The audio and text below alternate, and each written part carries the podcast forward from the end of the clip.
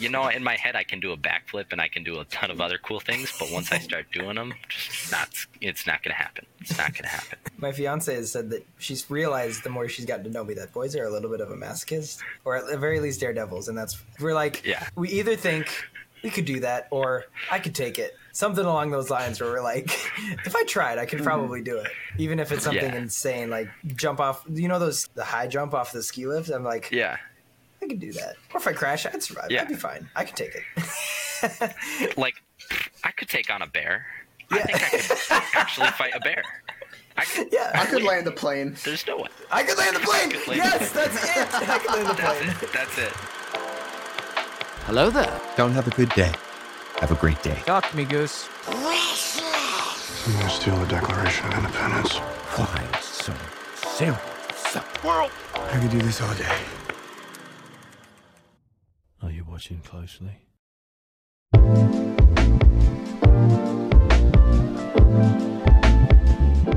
Welcome everybody to the One Eyed Film Podcast. I'm your host Seth Mossberg, and we got Josh and Zach, my Marvel people here, to talk about. What's up?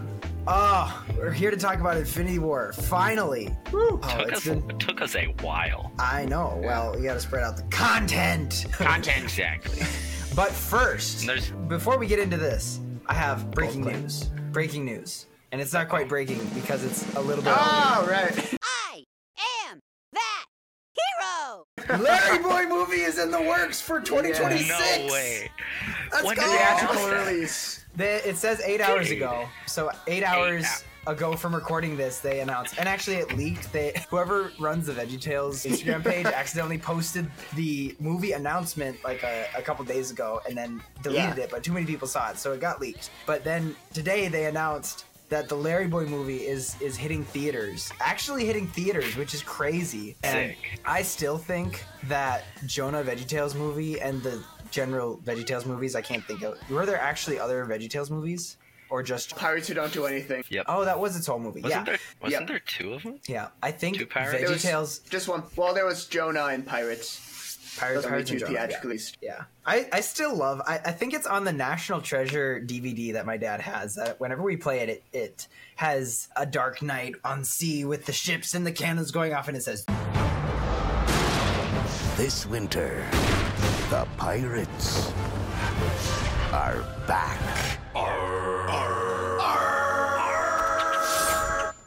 And it's like, man, I think Ugh. VeggieTales, as good as each of the individual episodes are, it also thrives as a movie. And both of those hmm. movies Oh, are yeah. very fun and super goofy. And yeah, I think a Larry Boy movie could be epic. And there is some questioning in the Christian sphere of certain theological views of some of the original creators. But it depends on who's producing it, it depends on who's voicing it. I hope they get the original look, the original cast, and a decent story. And unfortunately, the hard truth is that with what the history recently of VeggieTales or the creators of VeggieTales has been in some areas of social debate and, and conversation, it's actually might be something worth looking at is is a good mm-hmm. story because we don't know. I hope it's all mm-hmm. good. And I'm excited to see because I grew up with it. We grew up with VeggieTales. We Yeah. were of that era, and it, it was Yep. it was a really good way to communicate gospel truths as kids. So Oh yeah. I feel like you called me out because I just realized I wasn't following Veggie Tales, so you can call me a fake Christian if you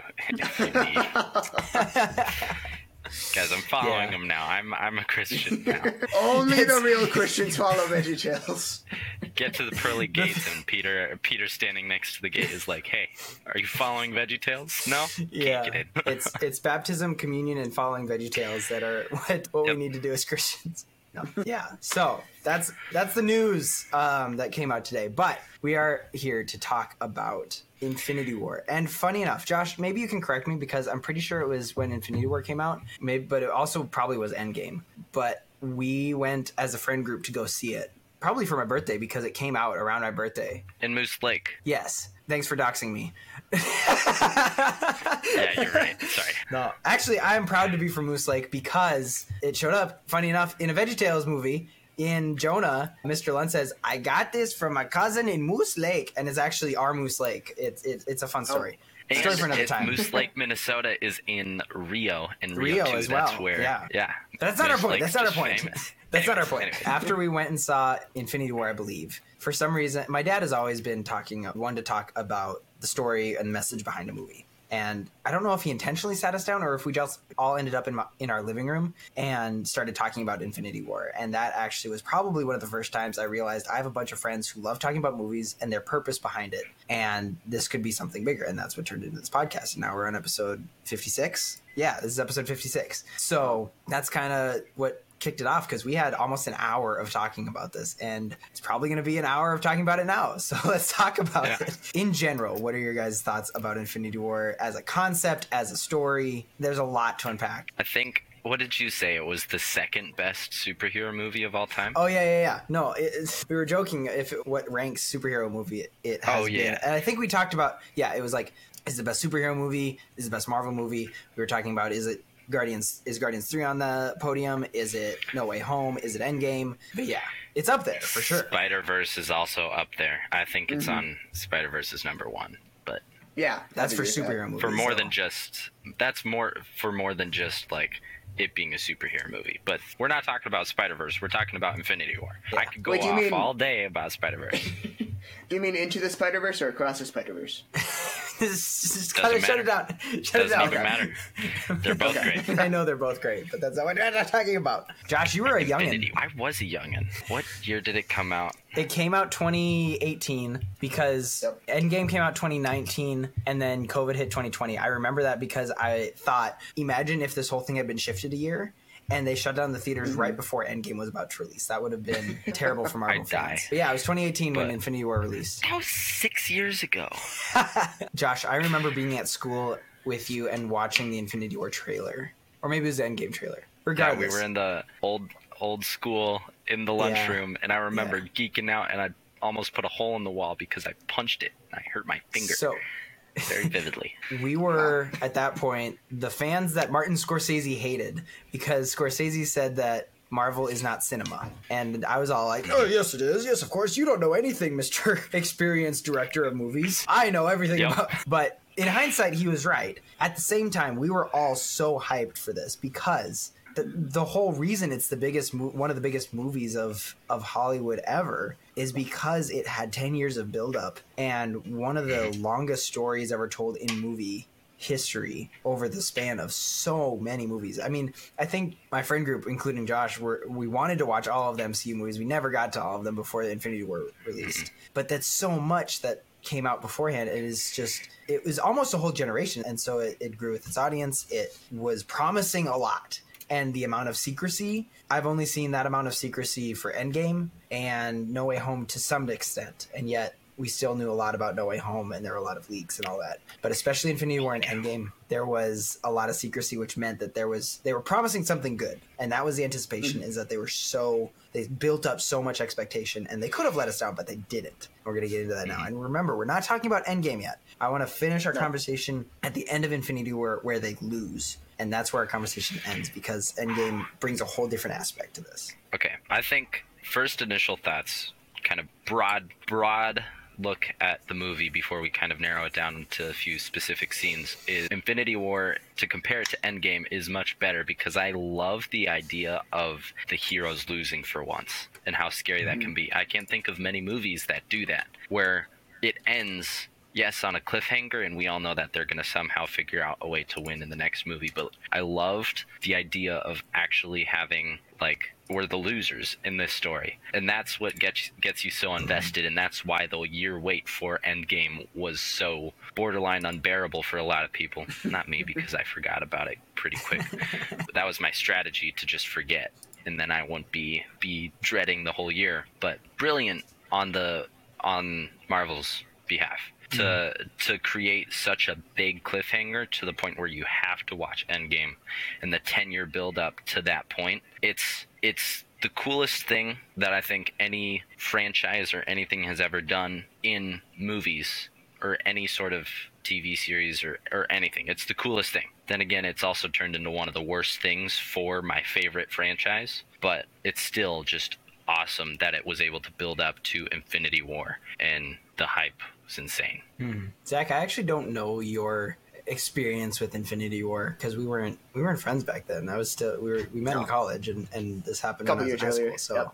Man, that was so long ago now. Yeah, I mean, I was already full in on the MCU at that point and was very excited for this one. And yeah, I would definitely say that it is the the best MCU film. I think hmm. we can probably all agree on that. Yeah. yes, What do you think, Seth? To an extent, Yes. why do Okay. you not hold Endgame as better than Infinity War? Why do you? Why no? Honestly, why do you think Infinity War tops Endgame? While it's Hmm. maybe not in spectacle, definitely. Where? How would you say it tops Endgame? I I think- won't put words in your mouth. being the first one to bring all the characters together, and we see a lot more of those interactions than we do in Endgame. And I think just uh, also Thanos' motivations are a bit bit more developed and three di- three dimensional in Infinity War than they are in Endgame. So I think mm-hmm. mostly just because of the just. You, you question a lot more. Maybe Thanos is right in Infinity War than you do in Endgame. So hmm In Endgame, another there's no layer there. doubt that it's like, yeah, we got to stop Yeah. Thanos because he definitely feels like the bad guy. But in Infinity War, especially when he's when they're on Titan, is Yeah. that the name of the Yeah. planet? Yeah. Yeah. Especially when he shows like what his world used to look like, you're like, mm, he's got a point. Like he's doing it for good reasons, but just his solution isn't quite correct. Where everyone started throwing out like, why doesn't he just double the resources rather than killing off the population? And those kind of questions is kind of what what made me think that Endgame was better because it makes you think that of Thanos like no he was just stupid. He could have done it so so much better. But I actually really like that perspective Zach I I think the debate between Infinity War and Endgame on which is better is just a fun one. Mm-hmm. You're right. Thanos in Endgame is both the victor at the very beginning, and then he's eliminated. And then he's an older Thanos, or technically a younger Thanos, but from an older time. I believe it was 2013 or something like that. Right. 2018. Somewhere in the past where he hadn't yet, he had still begun his quest for the Infinity Stones, but his drive was less controlled because he didn't have the power. He was more emotional, I would say, and that's where the more brutal final fight came from. But we're not talking about Endgame. We're talking about mm-hmm. Infinity War. Yeah. And I have the question of the last six years that I believe has sparked many a conversation. Was Thanos right? I believe that's what we talked about when we first came back to my house and talked about it that one night. But was Thanos right and why? The floor is yours. Zach if you want to go Josh doesn't want the heat. I I got I got an idea on it but yeah Okay, I think kind of the main question and the main theme of the whole film is like, is an innocent life or lives worth the whole universe or worth the fate of the universe? That's kind of the whole was Thanos right thing is that it's like, is it worth killing off half, just killing off randomly half of the people and aliens in the universe to save it? And I don't know. I don't think so. I don't you really don't. know. It's it's a. I'm gonna say no. A solid no. Thanos was not right. Thanos was not right. Okay. I don't know how to I further think- elaborate on it. But Okay, okay. Hear me out now. I think Thanos was in the world's or just the biggest trolley problem. Yeah. Hear me out. So the universe has all these people, and he can either save the people that are on it now or save the generations to come. And I feel like I I think he's wrong because he's just setting up because he hasn't changed anyone's minds. People are going to live and reproduce and grow to the same point that they are just then, and then we're going to need another snap. So I think he's wrong in his method, but I do think his intentions are completely right. Like the the idea that the he's not doing anything for for the current generation. He knows that, but the generations to follow after are going to be able to pick up what this generation couldn't. It's because the reason that what his planet Titan died wasn't it because a a poor choice uh, poor choices with their resources and, and poor decision making. I think the I, I think that he's expecting the 50% that's left behind to pick up the slack of what the 100% couldn't do. Mm. But I, I think it's a huge a huge moral dilemma that I really don't think any three of us are or even William, probably one of the smartest guys I know, can't can't handle the question like this because it's like a there's trillions there there's endless amounts of people in the universe that Thanos snapped away. It, it's not just the people on Earth or Xandar or, or Titan or I guess Titan's like extinct. He's like one of the last people, so that doesn't matter. But half of the entire universe. That's so many people. It's more than just who we're seeing and like the 50-50 of who's getting left behind. It's because the the situation is complex. Like, can you imagine on another planet where there's they're running out of resources? Yes, but they actually made good decisions on on where to like allocate re- resources and stuff, and it's just buying them more time. But I don't think there is a right answer ethically. I know I think that I could Yeah. do it much better because I think I can do anything in my head until I have to do it in real life. But I get that paper done right. That's a big question. Yeah. It's I you know in my head I can do a backflip and I can do a ton of other cool things, but once I start doing them, just not it's not gonna happen. It's not gonna happen. My fiance has said that she's realized the more she's gotten to know me that boys are a little bit of a masochist, or at the very least daredevils, and that's we're like, Yeah. we either think we could do that or I could take it. Something along those lines where we're like, if I tried, I could probably do it, even if it's something Mm-hmm. Yeah. insane like jump off. You know those the high jump off the ski lift. I'm like, Yeah. I could do that. Or if I crash, I'd survive. Yeah. I'd be fine. I could take it. Like I could take on a bear. I think I could actually fight a bear. I could yeah, I could land the plane. there's no way. I could land the plane. land the Yes, plane. that's it. I could land the That's plane. it. That's it. I love that I. I like to think that if I had the gauntlet, I would have the the right snap.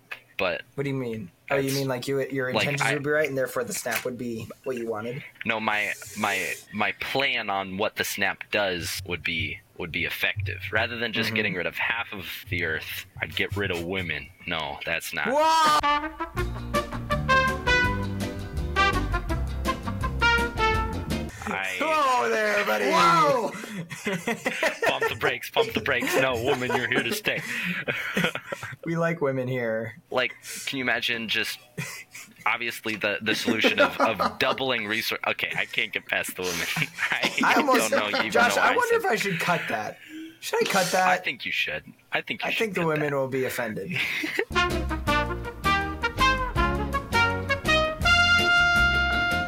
The three of them that are listening two of them are my mom because she listens One was my mom.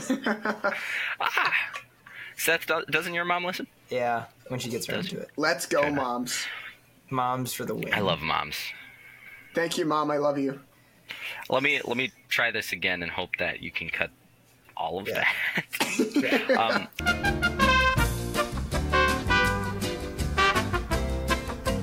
like to think that my my snap. I like to think that it would be a better plan rather than getting half of the Earth or half of the population of the world. There's the solution of doubling the resources, but like also doubling the resources. A planet can only handle so many resources. My mm-hmm. solution is to change the change the morality of people, or, or like because it's it's Infinity Stones. Like they can do whatever, right? So we just make everyone a God-loving Christian, and boom, better world, right? and then free will is eliminated. That's that's a bad thing. Yeah, man, I, I'm starting to realize that I'd probably just be really bad with the Infinity Stones.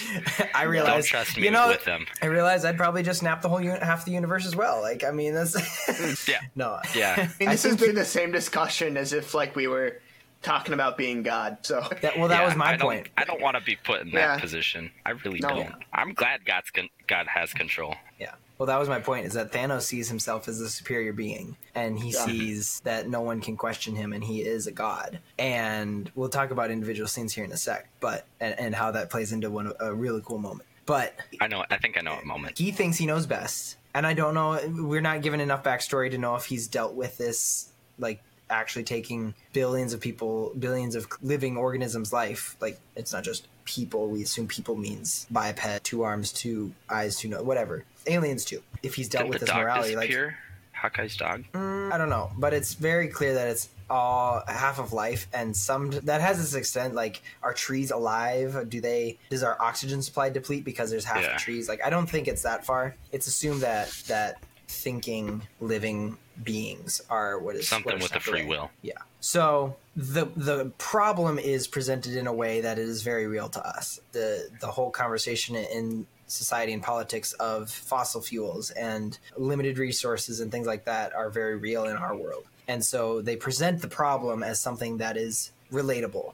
And that's where I think the beauty of Thanos' character comes out in wanting to solve that problem. But then the logic that he follows is logical. Like it's not illogical. It makes sense. It makes sense that if you take away half of all life, then suddenly you have more resources to go around. But we don't like that. We we know that there's imagine value to human life. What?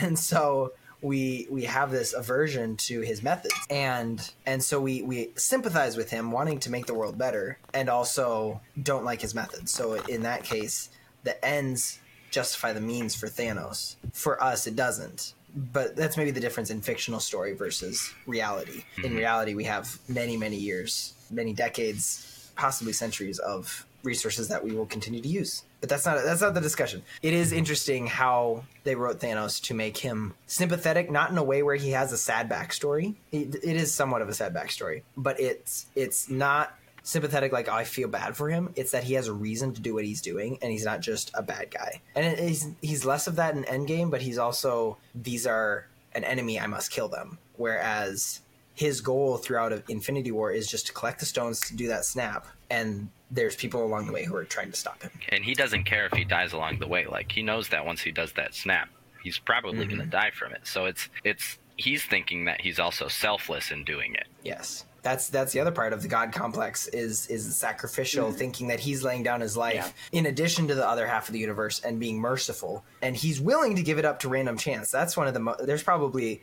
people who have whole degrees in in study of random chance and how that's more just than picking out more like Moon Knight going around and and picking people who have or will do evil acts which I think we should talk about Moon Knight all on its own not necessarily because it's the mm-hmm. best, but because it has an mm-hmm. interesting concept of judging people before they've done evil. In Thanos' perspective, evil is not applicable to his situation. He just sees the facts, and that's, dare I say it, kind of a socialist perspective of just seeing an amount of Yeah. resources and an amount of people and saying these don't match. Well, we can't make more resources. We just have to make less people, and not make less people in the gross way, but eliminating them. And Yeah. that's that's terrifying and we we know that there's hmm. value to human life and we know that everyone deserves a second chance have free will. Mcu has kind of given perspective of of what happens to people who don't know what's going on. They don't know that thanos has attacked earth. They don't know that the avengers are fighting him to try and keep their survival. They just suddenly one night they just disappear. And i mean that's kind of rapture-esque mm-hmm. but that's also we're, we're put into the shoes of the people who are trying to fight for what's right instead of the people who have absolutely no idea what's going on it's, it's hit, hit it hits them by surprise it's like mm-hmm. there that's not just if if they don't know what's going on Yeah. so it's interesting to break it down, and there are many, many video essays that talk about the morality and ethics of what Thanos did.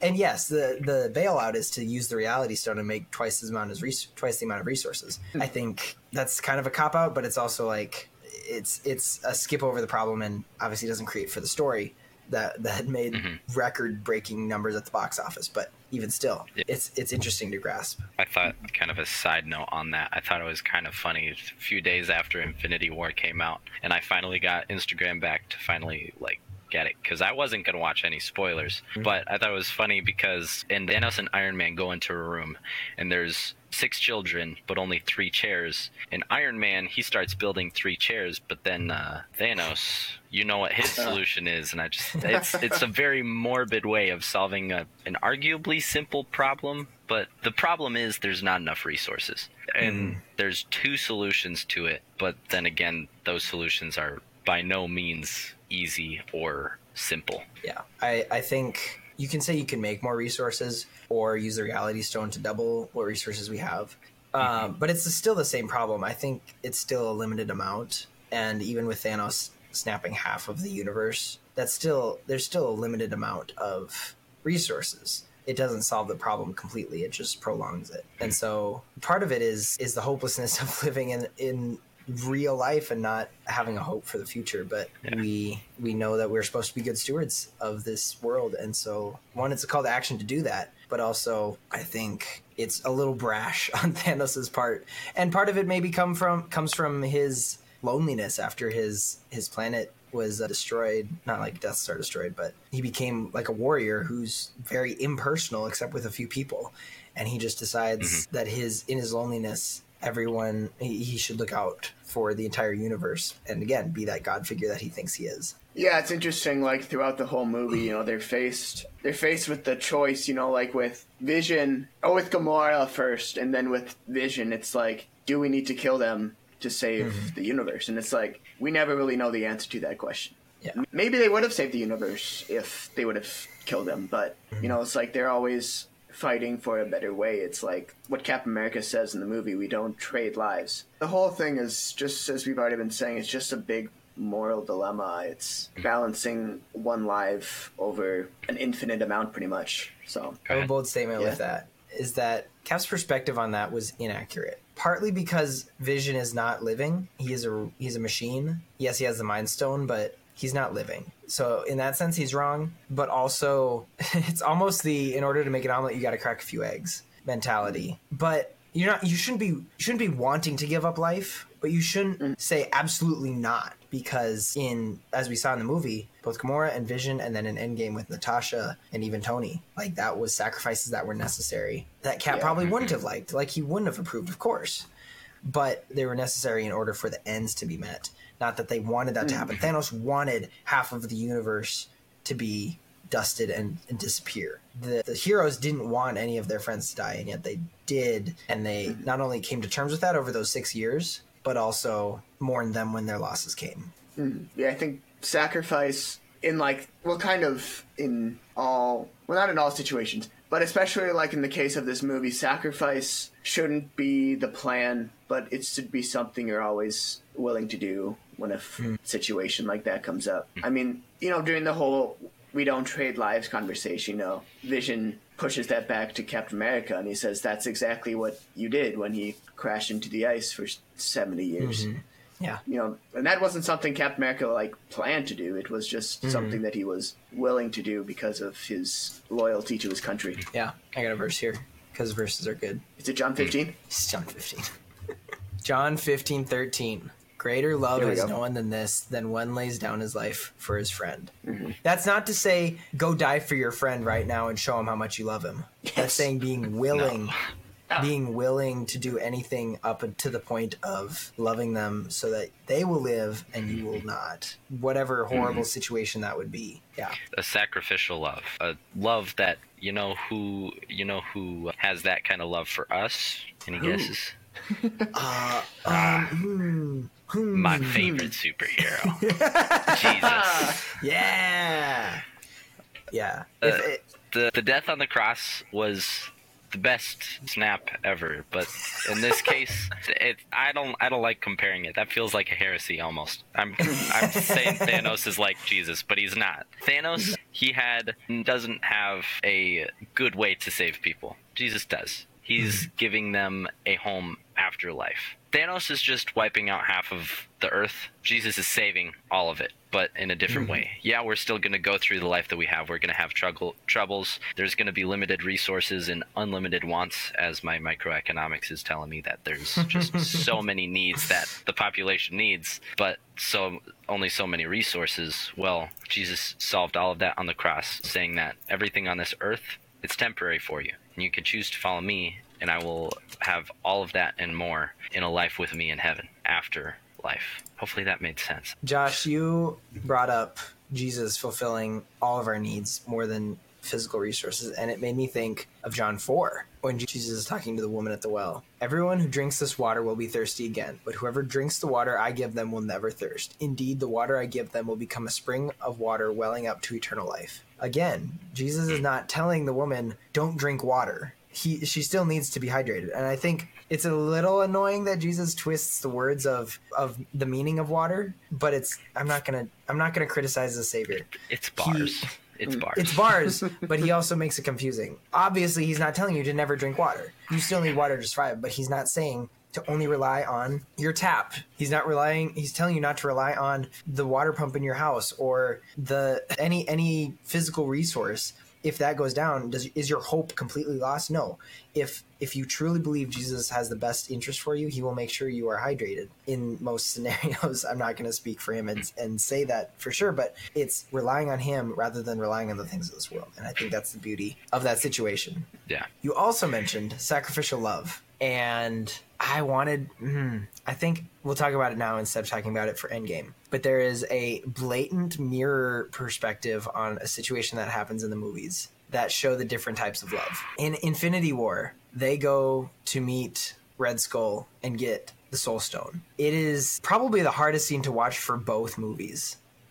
And Thanos takes Gamora in Infinity War because he kind of has her hostage a little bit. And this is what I was talking about with with Thanos loving a little bit. Like it's the one thing he has a meaning he has attachments to. Everything else he's just been like I'm a mm-hmm. warrior, I'm a god. There's nothing that can stop me. And when he mm-hmm. goes, is it Vormir? I think Yeah. that's what it is. Yeah. Yep, it's Vormir. Yep. And he goes to Vormir, and Red Skull tells him everything. Like this is what's supposed to happen. Again, I also think it's a little weird that Red Skull pops up, but it's a little bit of a nostalgia and and meta meta decision from the Marvel gods or whatever. And Gamora is mocking Thanos because she's become so opposed to his mentality and his his warrior processing or his warrior thoughts.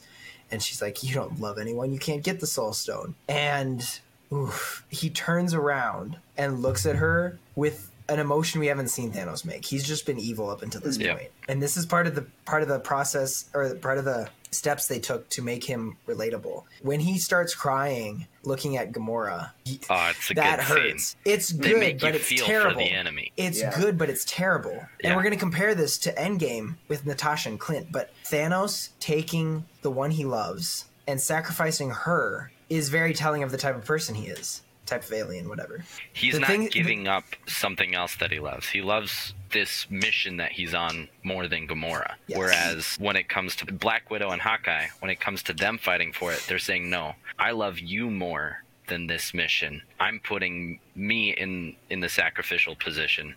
I'll take it because I want you and the mission to succeed. It's no Mm-hmm. longer Thanos saying is like, no, Gamora, you're gone because this mission is more important than you. No, they're still saying, I'd rather have you alive and the mission succeed than me be here. So it's Hmm. there's three levels here, and you're putting yourself on the lowest level when it comes to Hmm. Natasha and Clint. Yeah. They I think the Natasha and Clint scene is way harder to watch because So much, it, so it- much it, harder. cuts away it cuts away to do to catch up with other people and then it comes back and they're just kind of kicking rocks and they're like what do we do? Well we know what has to be done. And they're they're trying to be coy with each other and then they try and fight for the for the ledge. And it's like that's the sacrificial love that is so meaningful to us. And it's because they would rather lay down their life for their friend than than anything else. And natasha has a reason. She says she says you go see your family. And clint says clint at that point has lost all hope. That's why he becomes ronin for a little bit. And so because he doesn't mm-hmm. have his family. But natasha knows that by doing this she's going to give him his family back. And josh you brought up a good point though.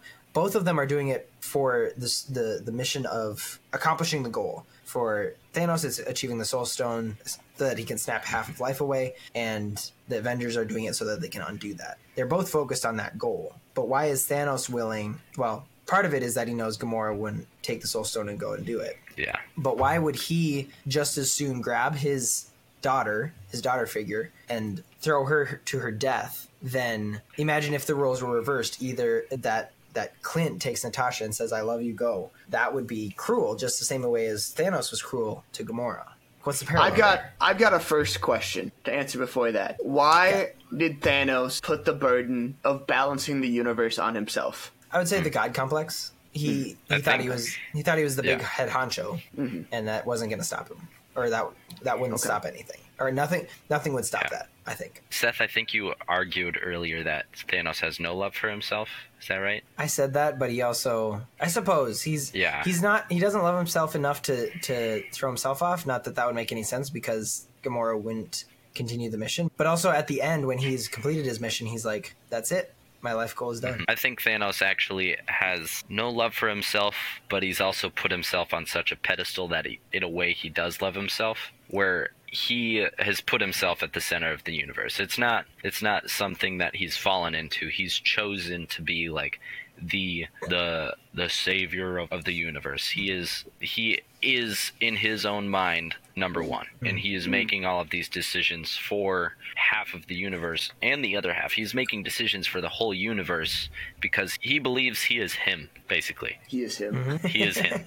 when in reality, he's just making a decision that he thinks is best in his own eyes. He's only mm-hmm. got his perspective, but his perspective is so focused on what he thinks, he's got blocking out everything else. And so hmm. I wouldn't say that Thanos doesn't love himself. I think he loves his ideas and his God complex so much that he's willing to sacrifice everything for it, even his life. So it's hmm. not he him loving himself, it's him loving this idea and pedestal that he's put it on. It's interesting because there's this definition of heroes and villains that I've brought up in a previous episode, where basically a villain says, I've been hurt, so I'm going to hurt others. And the hero says, I've been hurt, so I want to prevent others from feeling this pain. And Thanos almost fits more into the hero definition there. You know, with everything that happened with him on Titan, he's kind of the hero of this story in a sense, or with him and his own motivations. They're more heroic and sacrificial than what we see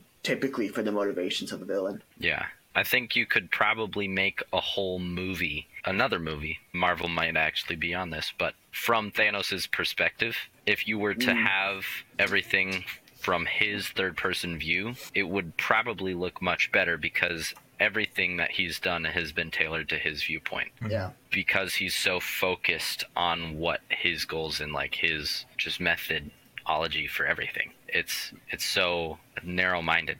Mm-hmm.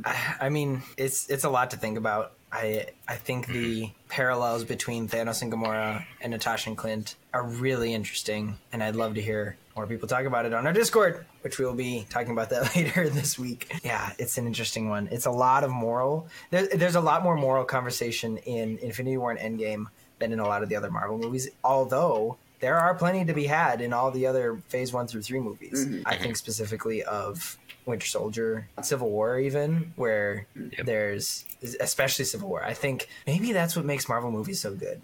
Is not just obviously we've established that it's not having a token of fast action, quippy one-liners, whatever. Maybe it's a little bit of moral twist to it. And, and talking mm-hmm. about the stuff that's more of a conundrum and maybe doesn't have a correct answer, but it's interesting to explore as superheroes. An ability to create a conflict that doesn't have a clear side of right mm-hmm. and wrong creates for a very interesting story. The Yes. idea that Thanos could be right, which I think most would probably agree that he's wrong, but still the the possibility that he could be right is mm-hmm. incredibly like interesting to watch in a movie.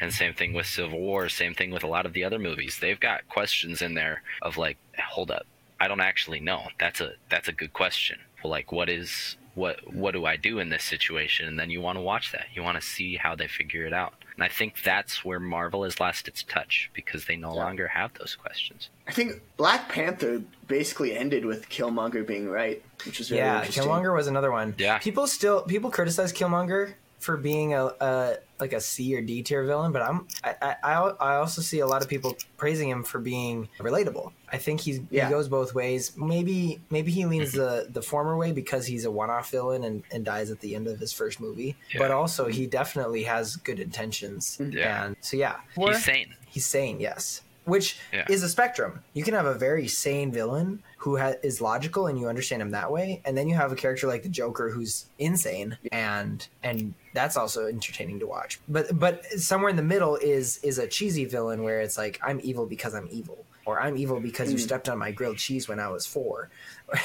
and I declared war against the universe. Dr. Doofenshmirtz. but yeah, there's a balance, and I, I, maybe we should. I think we have an episode coming up about villains and the what hmm. makes a good villain. I think what Infinity War has going for it, and why we would say Thanos is wrong, is because we all understand the value of human life, and that's hmm. something that I don't know Thanos that doesn't. many Thanos doesn't for sure, but in our world, I don't know that a lot of people understand why humans are valuable outside of the Christian hmm. worldview. I don't. I would want to hear genuinely. This isn't like a, a straw man. I would want to hear what where someone places their value in humanity and why we are valuable And therefore, knowing that there is value in all human life, from the elderly grandparents who are on their last leg of their journey to the unborn who have just as much value as anyone in between those ages. I think no one can can say that there is value in human life outside of being made in the image of God and being created fearfully and wonderfully from the moment we're conceived.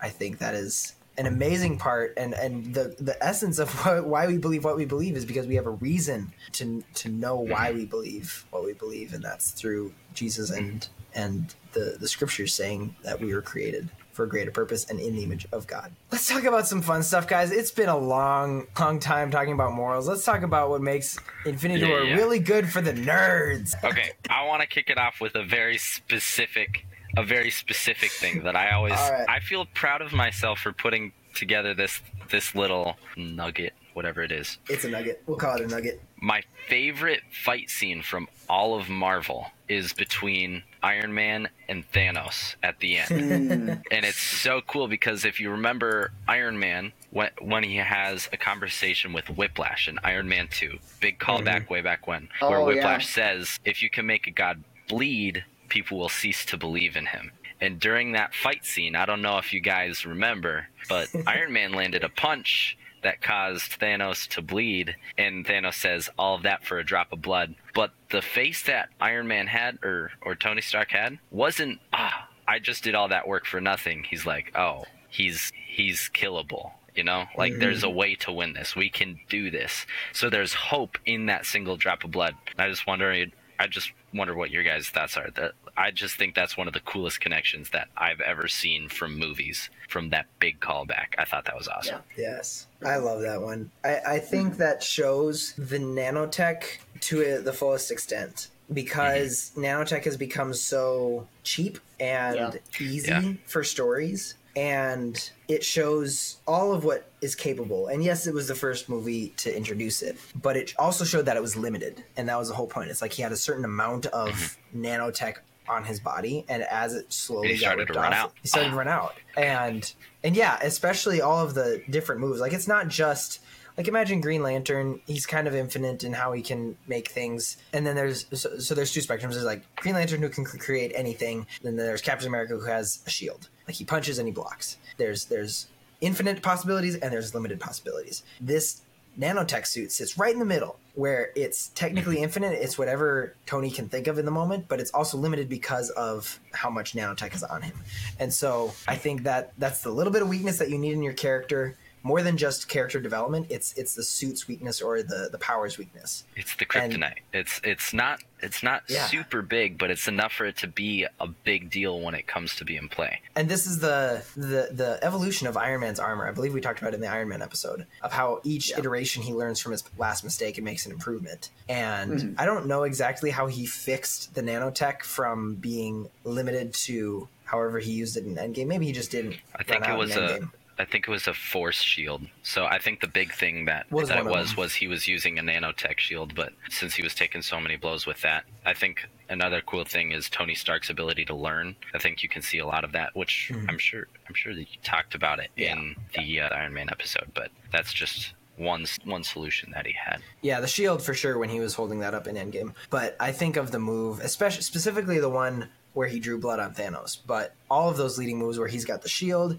he spins around it, and he clamps down Thanos' hand, and he like full power swings back around to clock him in the face, and then he drew blood. That was also probably a mhm. move from Civil War when he when he used a, a repulsor to to make Yeah. a stronger punch or whatever. But yeah, that is oh. just a very very smart, well calculated thing that that Tony was doing. And even Thanos says, "I've heard of you," because he's kind of legendary. It's a really good fight scene. I love it. Tony was very creative in how he fought Thanos. He knew the weaknesses, so like right away. He went for like the little squid that attached to his hand and kept it open. Then he did like a a, a, a kick to with both his legs and then a double punch and all that. On top of that, we talked about him running out of nanotech, and that was the epitome of the fight where he was running out of parts to cover his body, and so he kept needing to readjust where it was going. And then Thanos broke off the blade and stabbed him. I remember gasping at that moment because I was like, "Oh, Tony Stark can't die." They were just postponing it for a year, but yeah, that was a wow. Yeah, he healed himself with, right away with the freeze, whatever. But yeah, that was crazy. I got another scene to talk about. Moving Gosh, on. with all the if we're, scenes, if we're yeah. ready to move on. Yeah. Peter Quill sabotaging the whole Oh. plan. yeah. That scene gets so much hate. Can you find a way to justify Peter's position? yes, true love. Yeah. there we go. Yeah. yeah. No, it, I truly think it was a power of true love, not actual true love, because that's not a topic I want to get into. But Yeah. he was heartbroken. He knew what Thanos had done, Yeah. and he acted emotionally, and everyone hates him for it. Like that's the kind of the point is mm-hmm. that they were about to succeed, and Quill messed it up. Now, I remember seeing a meme in between Infinity War and Endgame. They were like pulling on his on his on the glove right before Quill came in and messed everything up. And Spider-Man says, "But Mr. Stark, why don't you just remove all the all the stones?" And then it just roll credits. And that was funny because they predicted that for Endgame because that's what happened. Yeah. And then the the loophole where Doctor Strange, where they literally they literally show that he could cut off a hand previously Yep, in the movie with the With the portals. portals, yeah. They literally show that it is doable, but not only, not only doable, but quite simple actually. That didn't that didn't come up again. there's quite a few loopholes that Yeah. that could have happened here, and you kind of got to forgive them for the movie's sake. Yeah. Hmm. But Yeah, you're right. The, that that scene is meant to infuriate you because they're so close to victory, gives you the false sense of mm-hmm. victory, and then not. Same with Thor. We haven't even talked about Thor, but at the very end when he when he incapacitates Thanos, and you're like, oh, it's fine. He has an axe lodged in his chest, but then Should've that's gone that's a the little head. bit of hope, and should have gone for the head. Man, that was think- that was ah. probably a moment that again sucked the sound out of the theater. It didn't go completely silent. It still had a little bit ambient noise, but you it was such a powerful snap sound with with sound design and Thor going no, and then you realize Thanos had won. And even though you had Yeah. a bunch of a bunch of hope, it wasn't enough. Yep. I think the whole the whole storyline of Infinity War is just constantly you're you're so used to the Marvel movies having just a little bit of hope. You just mm. just that that Star Wars scenario where it's just such a small little gap but somehow good still overcomes evil in this spot. Mm-hmm. Like Thanos has all of them.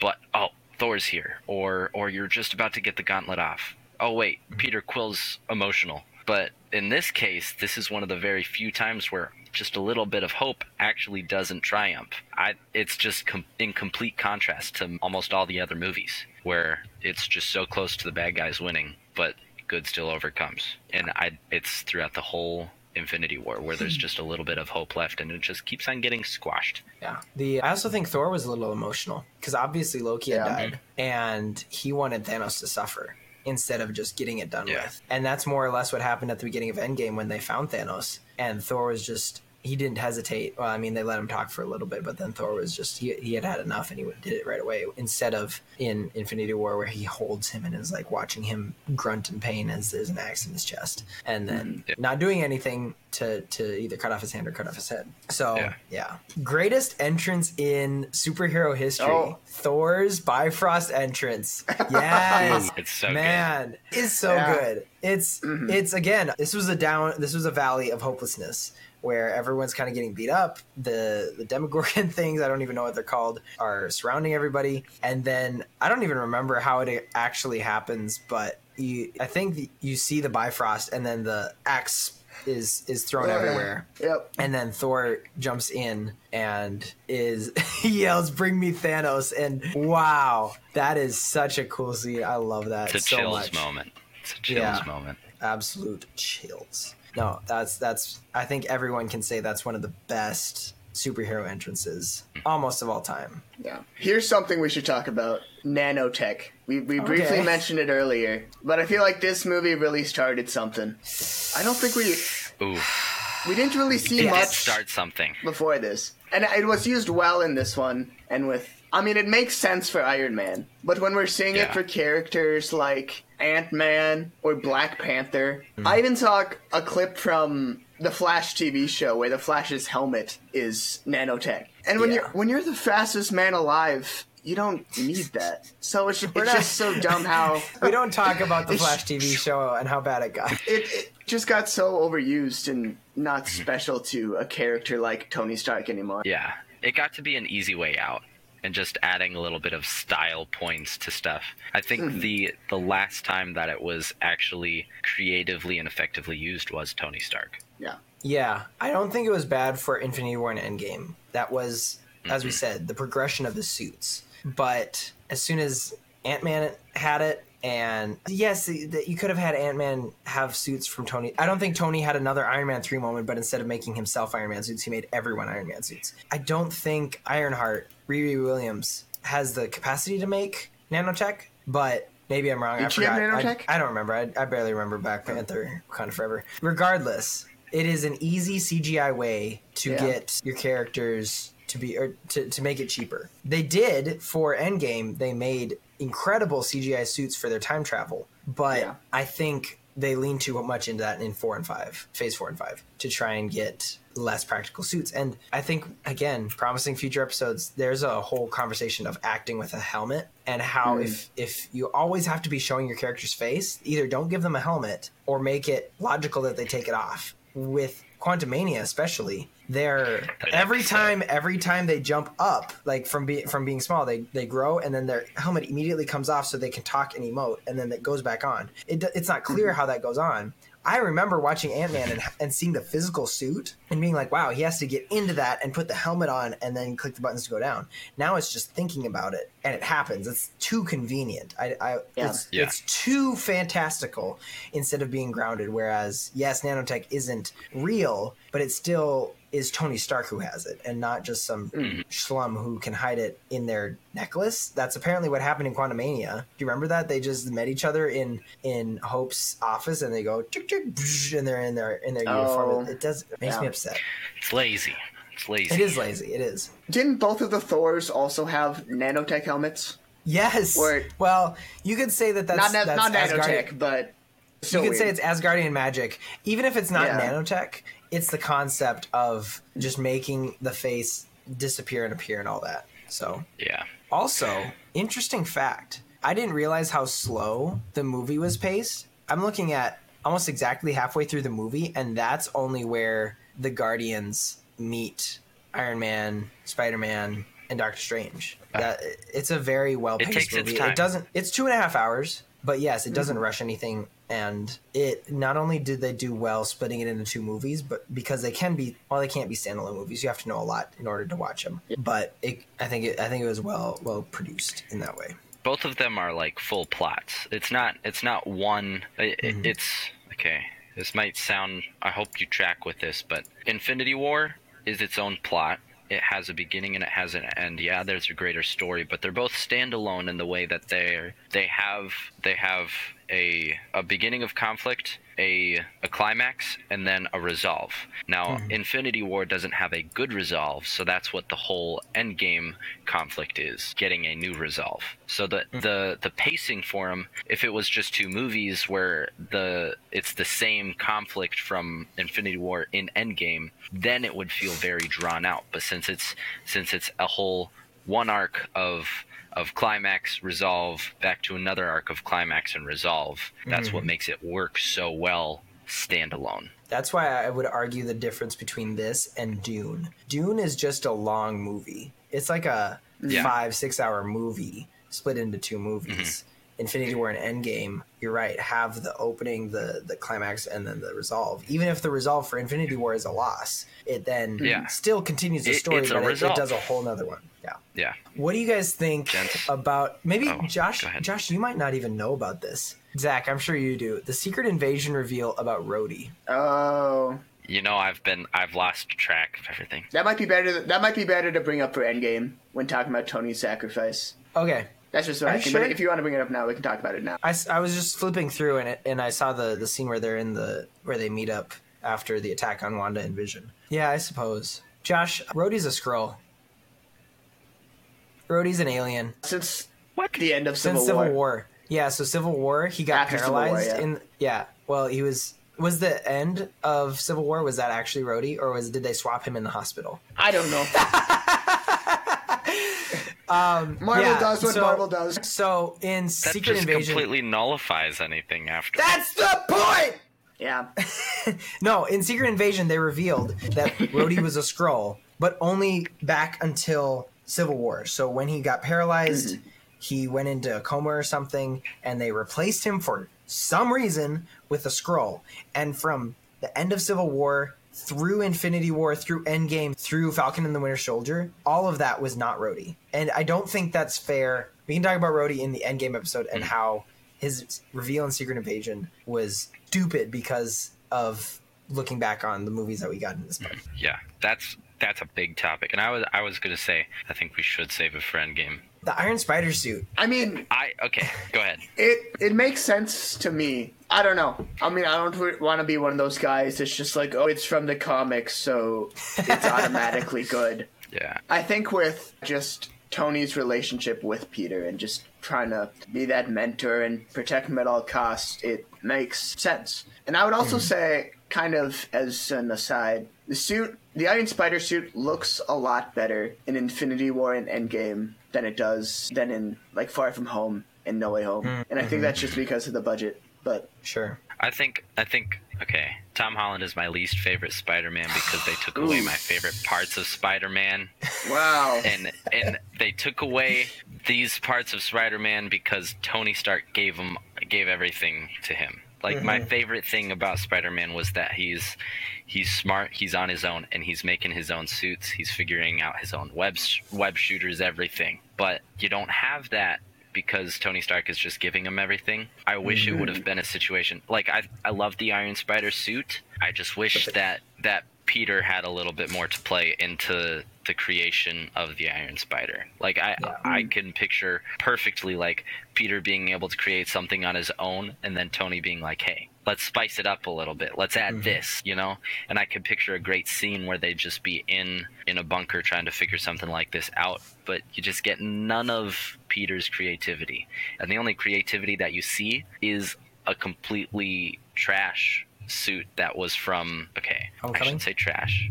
Homecoming. I, I it's not a very it's not a good suit. And though I know that's kind of part of the the storyline but Peter's uh, brilliant but all of his fancy tech and everything is handed to him because of Tony Stark even when they try and redeem it a little bit in Far From Home I was gonna bring Yeah, that up because he technically does make his own suit, but it's still Stark Tech. it's still Stark Tech, so it's not his own. He's still using Mm-hmm. the holograms and everything of Tony of Tony's, which is a really cool callback, I will admit, to Tony creating the first Iron Man suit, and it's like Yeah. he's the new Iron Man. I think that's great, but still, Tom Holland, in my opinion, is my least favorite Spider-Man because Wow. of stuff like the Iron Man suit. you should have been on our Spider-Man episode. yeah, we kind of broke it down on that one. And also, I, since then, I watched a video of the best Spider-Man suit, and the reviewer said that it's annoying that the Iron Spider suit has been in more movies than any other suit because it's so shiny, it's too techy, it's too much like Iron Man. That's I think those are fair arguments. But it was in Infinity War, Endgame, Far From Home, and mm. then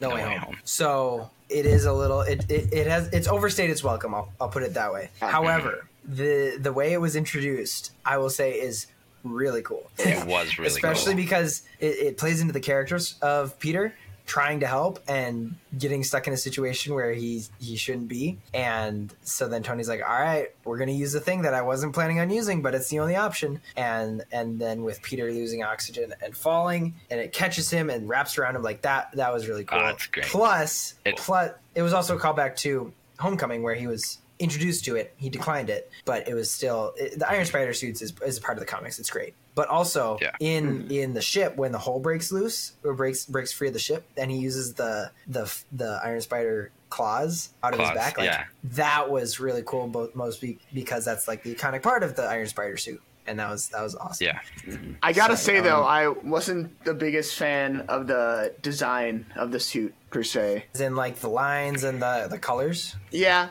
well, Okay. kind of just how Marvel loves lines on superhero suits. I, very tactical I think we've talked about that before. Yeah. But I mean, if you look up concept art or even like the what the original Iron Spider suit looks like in the comics, it's like that. I feel like that would have been easier to adapt or not easier to adapt, but it would have been easy to adapt, and it would have looked better, in my opinion. The uh, you're talking the red There's, and gold. there's so much better. Yeah, like the red and gold suit. Yeah, for sure. I feel like we got robbed now that I'm looking at some of these. Wow. Not saying the Avengers had a chance against Thanos, but I believe that they were still suffering from the Civil War moment, and especially with the promise that Cap made in Age of Ultron. Like that comes back. That whole scene from Age of Ultron, where not only does Tony say that it's the end game, which was very, very coy from the directors because they said the title of the second movie has never been said in the MCU before, when in actuality it had, because Tony Stark said that up there, that's the end game, but it was End Space Game. And that it's very, very mean on the director's part to say that. Well, Doctor Strange also says Endgame in Infinity War. This is the end game, right? So yeah, But I believe that's We're in the also end end now. space game. Yeah, end space game. Or no, the end game. When he says Yeah, we're in the end game would- now, that's technically. would technically be one word. yeah. So they just straight up lied. yeah, they did. Um, but I believe not only were they separated, obviously there's there's multiple storylines going on across the universe, and they were still kind of salty about the whole Civil War thing. We're the Avengers. We can bust arms dealers all the live long day, but that up there, that's that's the end game. How are you guys planning on beating that? Together. We'll lose. And we'll do that together too. And that, oh, we'll talk about that in the Endgame Hmm. episode. But when when Tony looks at him and he says, And I believe I remember telling Oh, Tony is Tony, Tony, live and otherwise, that what we needed was a pseudo armor around the world. Remember that? Whether it impacted our precious freedoms or not. That's what we needed. Well, that didn't work out, did it? I said we'd lose. You said we'll do that together too. And guess what, Cap? We lost. And you weren't there. "That," I just got Oh. chills, man. Oh. That's so good. That's That's good. Oh man, but that's the point. The in, in Infinity War, they weren't together as a team, not only because they were on opposite sides of the universe, but the, I don't think they were hmm. working as a team. They were fighting on their own individually. It was shown on the final Titan fight when they're each kind of taking him on their own. It shows on the final Earth fight when they're all taking him on their own. Like they're not working together. That's the whole point, and that that plays into the Avengers, the Age of Ultron, the whole theme of Civil mm. War, like all of that. It's it's great storytelling over multiple stories. Mm-hmm. And you know, Tony, Strange, and Peter, they're the ones who had the choice to turn back to regroup with the rest of the Avengers while they were in the mm-hmm. spaceship. But Tony was the one who said, we're going to take this directly to Thanos. So, He still put the blame on him. Yeah, I think to finish it off, the blip. I don't think we mm. knew what was coming. And to start seeing everyone start disappear, that was kind of scary. And it was soon after that we were kind of talking that that's kind of what the rapture would be like, Mm-hmm. even though maybe less dramatic and theatrical. I like the idea that Left Behind had, where our clothes are going to be folded right where we were. Yeah. that, that's a little bit. Le- Left Behind is a little. Left Behind might be a little. Maybe we should do an. We should do an episode on Left Behind. All the Left We Behind should. movies. We should. The Nick Cage ones, the Kirk Cameron ones, all of them. Yeah, they're interesting ones. No, but the the whole disappearing for no reason is is terrifying because of and they show that, and it also kind of shows what the rapture would be like. We didn't really know what was happening until we realized like Thanos won, and that's how half the universe disappears. And we, I'm watching the scene now on Titan. They don't know who's going to disappear. On Earth, it's kind of 50-50, but you have Mantis disappeared, Drax disappear, and then Quill disappears, and you're like, we're running out of people. And Doctor Strange says, "There's only one way," and disappears. And then Spider-Man from behind says, "Mr. Stark, I Ah. don't feel so good." And you're like, "No."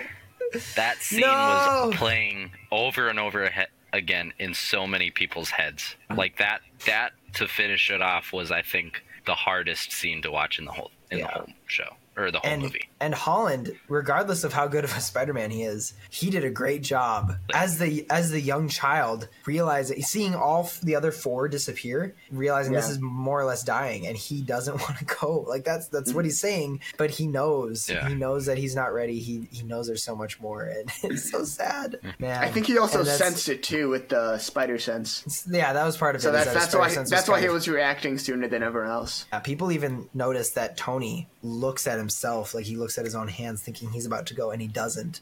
And that's mm-hmm. plays into his decision in endgame where he realizes it should have been him. He's gone through so much. He's gone through all of this ptsd through all of mm-hmm. these decisions that he wishes he didn't have to make and yet he was the one who had to stay. And that's fate. That's not like it's not necessarily insinuated that there's a yahweh god in the marvel cinematic universe but yeah it's it's a tough scene to watch. And and mm-hmm. natasha at the end she says what happened? And cap goes we lost. And that's it for the movie. That's it. And you're ah. just left sitting in the theater. No wait i forgot. That's not it. It's even worse than that. Not only is does cap say we lost but then it cuts to thanos on his planet farming mm. and he sits down on his porch and smiles knowing that he's won. Mm-hmm. So not only do we know that the heroes have lost but the villain has won. It hurts. It hurts and we we don't want the villain to win. And luckily for us mm-hmm. the villain won't win. It's already been won by our lord. Mm. He's won and the villain has lost. I mean, and we don't ours. have to have to wait a year to figure out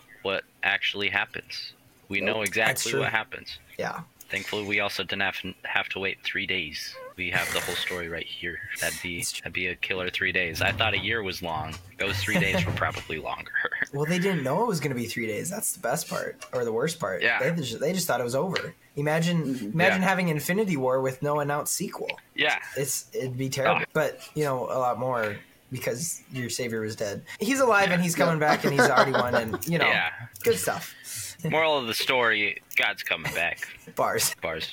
I was gonna Bars. try and figure out something else to say, but my brain was dead and I couldn't think of No, you're anything. right. You're right. Oh man, that was I, I- like that. That was good. The, we got through a lot of stuff. Thank you guys for sticking with us Are- for are a we long gonna- time. What? Are we gonna release the Endgame episode a year a year from now? Are we Oh, gonna yeah. put them through that? No, we're not gonna do that to them. We will wait. We will wait a few weeks so we don't have MCU overload. But we will be coming to you with an Endgame episode in the near future. Thank you guys so much for listening and sticking with us, especially through our long morality talk. I hope you reached the fun part where we talked and geeked out a little bit. But make sure you follow us on all our socials, share this with your friends, and make sure to join our Discord where we talk about a lot of this stuff. And I think we'll have some good discussion on if Thanos was right and some more perspectives on that. But until next week, know that you are loved. God bless. Peace. Peace out, brethren.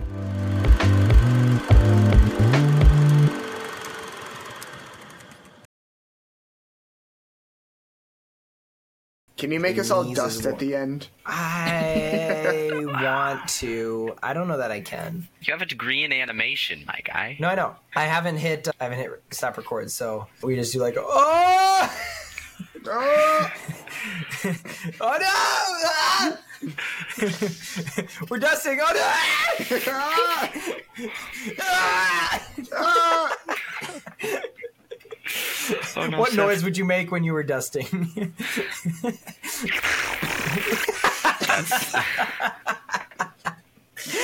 That's it. That's it. I've got no fear of death. I know where I'm going. I make it funny. I'd put the fun in funeral to take words from another guy. yeah. You wouldn't have a funeral. you'd just be dust. From dust you oh, were Oh, yeah. conceived to dust you shall return. I don't know the verse. All right.